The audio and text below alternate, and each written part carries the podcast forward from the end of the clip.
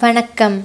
பொன்னியின் செல்வன் இரண்டாம் பாகம் சுழற்காற்று இருபத்தாறாம் அத்தியாயம் ரத்தம் கேட்ட கத்தி. அந்த வீர வைஷ்ணவர் எப்படி அங்கு வந்து சேர்ந்தார் எதற்காக வந்திருக்கிறார் என்பதை பற்றி வந்தியத்தேவனுடைய உள்ளம் கலக்கமடைந்திருந்தது.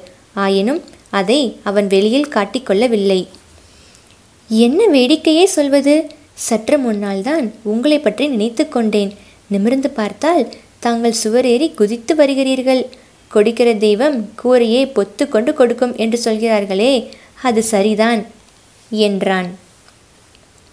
அப்பனே சற்று முன்னால் என்னை பற்றி நினைத்தாயா? எதற்காக? இந்த நர மனுஷனை பற்றி நீ ஏன் நினைக்க வேண்டும்? சாக்ஷாத் ராமபிரானை பற்றி நினைத்தாலும் பயன் உண்டு. தங்கள் வாய்க்கு சர்க்கரை தான் போட வேண்டும். முதலில் நான் ராமபிரானை பற்றி தான் நினைத்தேன். இங்கே வரும்போது கடலில் அக்கறையில் ராமேஸ்வர கோபுரம் தெரிந்தது. ராமர் அங்கேதானே சிவனை பூஜை செய்து ராவணனை கொன்ற பாவத்தை போக்கிக் கொண்டார் என்று எண்ணினேன். நில்லு தம்பி நில்லு. நிற்க முடியாது சுவாமிகளே என்னால் நிற்க முடியாது. நடந்து நடந்து நின்று நின்று என் கால்கள் கெஞ்சுகின்றன. தாங்களும் கருணை புரிந்து உட்காருங்கள். அப்புறம் ராமரை பற்றி நினைத்தேனா? உடனே ராம பக்தனாகிய அனுமாரை பற்றி நினைவு வந்தது. அனுமாரை பற்றி எண்ணியதும் தங்கள் நினைவு வந்தது. உடனே பார்த்தால் தாங்களே வந்து விட்டீர்கள் சுவரேறி குதித்து மட்டும் வந்தீர்களா?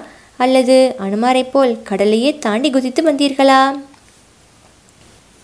தம்பி மகா பக்த சிரோன்மணியான அனுமார் எங்கே? அடியேன் எங்கே? அனுமார் இந்த இலங்கைக்கு வந்து அக்ஷயகுமாரன் முதலிய ராட்சதர்களை அதாகதம் செய்தார். என்னால் கேவலம் ஒரு பூனைக்கு வழி சொல்ல முடியவில்லை. இதோ பார் எப்படி ஒரு பூனை என் கால்களை பிராண்டி இரத்த காயம் செய்துவிட்டது? என்று ஆழ்வார்க்கடியான் தன் கால்களில் ஏற்பட்டிருந்த காயங்களை சுட்டிக்காட்டினான். அடடா இப்படியா நேர்ந்துவிட்டது? ஆனால் கேவலம் ஒரு பூனையோடு தாங்கள் சண்டைக்கு போன காரணம் என்ன? நான் சண்டைக்கு போகவில்லை. அதுவே தான் என்னுடன் வலுச்சண்டைக்கு வந்தது. அது எப்படி சுவாமிகளே? உன்னை தேடிக்கொண்டு நான் வந்தேன். வாசற் காவலர்களை ஏமாற்றி கொள்ளைப்புறச்சுவர் வழியாக ஏறி குதித்தேன். கீழே நான் கால் வைக்கிற இடத்தில் வேண்டுமென்று அந்த பூனை தன் வாளை நீட்டி கொண்டிருந்தது. என் கால் அதன் வாளை அப்படி லேசாகத்தான் தொட்டது. இருந்தாலும் அந்த பொல்லாத பூனை தன் கால் நகங்களினால் என்னை தாக்கத் தொடங்கிவிட்டது. தம்பி நான் சொல்வதை கேள். புலியோடு சண்டை போட்டாலும் போடலாம் ஆணையோடு சண்டை போட்டாலும் போடலாம். பூனையோடு மட்டும் சண்டை போடக்கூடாது. சுவாமிகளே அந்த ரகசியம் எனக்கு இப்போது தெரிந்து போய் விட்டது. எந்த ரகசியம்? அந்த பூனை இங்கே என் அறைக்கும் வந்தது. என் நெற்றியில் வாளினால் தடவி கொடுத்தது. என்னோடு கொஞ்சி விளையாடியது. என்னை நகத்தினால் பிராண்டவில்லை. உம்மை மட்டும் தாக்கி பிராண்டியது. அதற்கு காரணம் என்ன? வைஷ்ணவர்களை கண்டால் பிடிக்காத வீர சைவ பூனை அது ஓஹோ அப்படியோ? இந்த யோசனை எனக்கு தோன்றாமல் போயிற்றே. வீர சைவ பூனை என்று தெரிந்திருந்தால் தடியினால் நாலு திருச்சாத்து சாத்தியிருப்பேனே. உம் கையில் தடி இல்லாததே நல்லது. ஏனென்றால் இந்த க்ஷேத்திரத்துக்கு வந்ததிலிருந்து என் உடம்பிலே கூட வீர சைவ ரத்தம் கொதிக்க தொடங்கி இருக்கிறது என் உரையிலுள்ள கத்தி வீர வைஷ்ணவ ரத்தம் வேண்டும் என்று அழுகிறது. நீர் எனக்கு செய்த பேருதவியை நினைத்து அதை அடக்கி வைத்திருக்கிறேன். அப்பனே உனக்கு நான் ஓர் உதவியும் செய்யவில்லையே. வைஷ்ணவரே தங்கள் சகோதரியாகிய பழுவூர் இளையராணியை பற்றி எனக்கு நீர் சொல்லவில்லையா? ஆமாம் சொன்னேன். பழுவூர் இளையராணி கடம்பூருக்கு அருகில் மூடு பல்லக்கில் போனபோது திரை விலகியதே அப்போது அந்த தேவியை நீர் எனக்கு சுட்டிக்காட்டவில்லையா? ஆமாம் அதனால் என்ன? சொல்லுகிறேன் அதே பல்லக்கு தஞ்சை கோட்டைக்கு அருகில் சென்று கொண்டிருந்தபோது நான் பார்த்தேன். பல்லக்கு சுமப்பவர்கள் வேண்டும் என்று வந்து என் குதிரையின் மேல் இடித்தார்கள். நான் நியாயம் கோருவதற்காக பல்லக்கின் திரையை விலக்கி பார்த்தேன். உள்ளே இருந்தது யார்?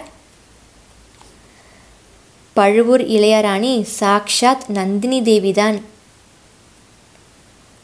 ஓஹோ நீ அதிர்ஷ்டசாலி. நான் ஆன மட்டும் முயன்றும் நந்தினியை பார்க்க முடியவில்லை. உனக்கு அது கைகூடி விட்டதே. அதிர்ஷ்டம் வரும்போது அப்படித்தான் தானாகவே வரும். அப்புறம்? நான் தங்கள் பெயரை சொன்னேன். தேவிக்கு முக்கியமான செய்தி தாங்கள் சொல்லி அனுப்பியதாக கூறினேன். நானும் பார்த்தாலும் பார்த்தேன் உன்னை போல் கூசாமல் பொய் சொல்கிறவனை இந்த பிரபஞ்சத்தில் எங்கும் பார்த்ததே கிடையாது. வைஷ்ணவரே என் மூதாதைகளுக்கு கவிஞர்களின் பேரில் மிக்க பிரியம். அவர்களே கவிதைகளும் பாடியிருக்கிறார்கள். அதனால் என்ன? கவி பரம்பரை ரத்தம் என் உடம்பிலும் ஓடுகிறது. அதனால் சில சமயம் கற்பனை பொங்கி வருகிறது. உம்மை போன்ற பாமரர்கள் அதை பொய் என்று சொல்லுவார்கள். நல்லது. அப்புறம் என்ன நடந்தது? என் கற்பனையை கேட்டு வியந்து நந்தினி தேவி பழுவூர் முத்திரை மோதிரத்தை கொடுத்தார். அரண்மனையில் வந்து பார்க்கச் சொன்னார். போய் பார்த்தாயா? பின்னே பார்க்காமல் இருப்பேனா? உடனே போய் பார்த்தேன். என் வீர தீர பராக்கிரமங்களை பற்றி நானே சொல்லி தெரிந்து கொண்ட நந்தினி தேவி எனக்கு ஒரு முக்கியமான வேலை கொடுத்தார். அது என்ன வேலை? இந்த இலங்கையில் மதுரை பாண்டிய வம்சத்து மணிமகுடமும் இந்திரமாலையும் இருக்கின்றனவாம். இலங்கை அரச குடும்பத்தார் மலைநாட்டில் ஒழித்து வைத்திருக்கிறார்களாம். அந்த நகைகளை எப்படியாவது தேடிக்கொண்டு வந்துவிடு என்று சொல்லி அனுப்பினார். அது இவ்வளவு கஷ்டமான வேலை என்று எனக்கு தெரியாமல் போயிற்று. பெரிய பழுவேட்டரையரின் பொக்கிஷத்தில் உள்ள ஆபரணங்கள் ஆயிரம் கழுதை பொதிகணம் இருக்கும் என்கிறார்கள். அவ்வளவும் இளையராணிக்கு போதவில்லையாக்கும். சரி கொண்டு வந்தால் உனக்கு என்ன தருவதாகச் சொன்னாள்? தஞ்சை கோட்டை காவலை சின்ன பழுவேட்டரையரிடமிருந்து பிடுங்கி எனக்கு தந்து விடுவதாகச் சொன்னார். தம்பி தம்பி தஞ்சை கோட்டை காவல் உனக்கு கிடைத்தால் தட்டு தடங்கள் இல்லாமல் நான் கோட்டைக்குள் வரலாம் அல்லவா? அழகாய்த்தான் இருக்கிறது. எனக்கு தஞ்சை கோட்டை காவல் கிடைக்கிற வழி என்ன?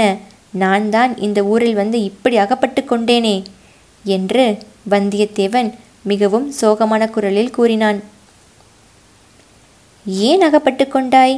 எதற்காக உன்னை சிறைப்படுத்தியிருக்கிறார்கள் தெரியுமா? என்று ஆழ்வார்க்கடியான் கேட்டான். பழுவூர் ராணி கொடுத்த முத்திரை மோதிரத்தை என்னுடன் கொண்டு வந்தேன். இங்கேயும் அதற்கு செல்வாக்கு இருக்கும் என்று எண்ணினேன். அதுதான் தவறாய் போயிற்று. அது தவறுதான் தம்பி பெரிய தவறு. இங்கே சேனாதிபதி கொடும்பாளூர் பெரிய வேளார் அல்லவா? பழுவூர் வம்சத்துக்கும் கொடும்பாளூர் வம்சத்துக்கும் பெரும்பகை என்பது உனக்கு தெரியாதா?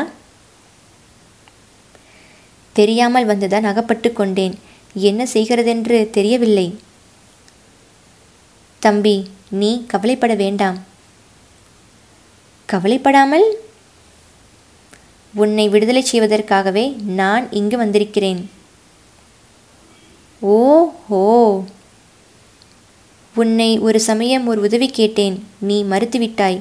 ஆயினும் நான் உனக்கு உதவி செய்ய வந்தேன். என்னுடன் எழுந்து வா. இந்த கணமே இச்சிறையிலிருந்து தப்பிவிடலாம். வைஷ்ணவரே தாங்கள் சீக்கிரமே இங்கிருந்து போய்விடுங்கள் ஏன் அப்பனே? என் உரையில் உள்ள கத்தி அதிகமாக புலம்பட தொடங்கியிருக்கிறது. ஒரு வீர வைஷ்ணவனுடைய ரத்தம் வேண்டும் என்று கேட்கிறது. கேட்டால் கேட்கட்டுமே. என் உடம்பில் வேண்டிய ரத்தம் இருக்கிறது. உன் கத்திக்கு தேவையானால் கொஞ்சம் சாப்பிட்டு விட்டு போகட்டும். நீ எழுந்து என்னுடன் வா. இல்லை நான் வர முடியாது. காரணம் என்ன? கண்ணை சுற்றி கொண்டு எனக்கு தூக்கம் வருகிறது. எத்தனையோ நாளாக இரவில் நான் தூங்கவில்லை. இன்றைக்கு நன்றாய் தூங்குவது என்று தீர்மானித்திருக்கிறேன். அதனால்தான் பூனையை கூட தூக்கி எறிந்தேன். தம்பி இது என்ன இப்படி சொல்லுகிறாய்? இளைய பிராட்டி குந்தவை தேவியிடம் நீ ஒப்புக்கொண்ட காரியத்தை இப்படித்தானே நிறைவேற்றப் போகிறாய்? இந்த ஓலையை பொன்னியின் செல்வன் கையில் சேர்ப்பிக்கும் வரையில் இரவென்றும் பகலென்றும் பார்க்காமல் பிரயாணம் செய்வேன் என்று நீ ஒப்புக்கொள்ளவில்லையா? இவ்விதம் சொல்லி ஆழ்வார்க்கடியான் தன்னுடைய மடியிலிருந்து ஓலையை எடுத்து வந்தியத்தேவனிடம் கொடுத்தான். அதை ஆர்வத்துடன் வந்தியத்தேவன் வாங்கி கொண்டான். இதுவரையில் ஆழ்வார்க்கடியான் தன் வாயை பிடுங்கி வஞ்சித்து ஏமாற்ற பார்க்கிறான் என்றே அவன் எண்ணியிருந்தான். இப்போது அந்த எண்ணம் மாறியது. இந்த ஓலை தங்களிடம் எப்படி வந்தது? என்று கேட்டான். சேனாதிபதி விக்ரமகேசரி தான் கொடுத்தார். இதோ இந்த பழுவூர் பனை இலச்சினையையும் திருப்பி கொடுக்கச் சொன்னார். உனக்கு எப்போது இஷ்டமோ அப்போது பிரயாணம் புறப்படலாம் என்று சொன்னார். வைஷ்ணவரே தங்களுக்கு என் மனமார்ந்த நன்றி. நன்றியை எல்லாம் சேர்த்து வைத்துக்கொள். சமயம் வரும்போது கொடுக்கலாம். ஐயா இளவரசர் தற்சமயம் எங்கே இருக்கிறார் என்று தெரியுமா? அது யாருக்கும் தெரியாது. அனுராதபுரத்திலிருந்து மலைநாட்டுக்கு சென்றிருக்கிறார். தேடி கண்டுபிடித்தே ஆக வேண்டும். உன்னோடு வழிகாட்டி போகும்படி சேனாதிபதி எனக்கு கட்டளையிட்டிருக்கிறார். நீ விரும்பினால் வருகிறேன். வந்தியத்தேவனுக்கு மீண்டும் சிறிது சந்தேகம் உண்டாயிற்று. சுவாமிகளே புறப்படுவதற்கு முன்பு சேனாதிபதியை நான் பார்க்கலாமா? என்று கேட்டான். அவசியம் பார்க்கலாம். பார்த்துவிட்டுத்தான் பிரயாணம் கிளம்ப வேண்டும். வானதி தேவியை பற்றி சேனாதிபதியிடம் தெரிவியாமல் போகலாமா? என்றான் ஆழ்வார்க்கடியான். இதை கேட்ட வந்தியத்தேவன் இந்த வீர வைஷ்ணவனுக்கு உண்மையிலேயே மந்திர வித்தை கைவந்திருக்குமோ என்று வியப்படைந்தான்.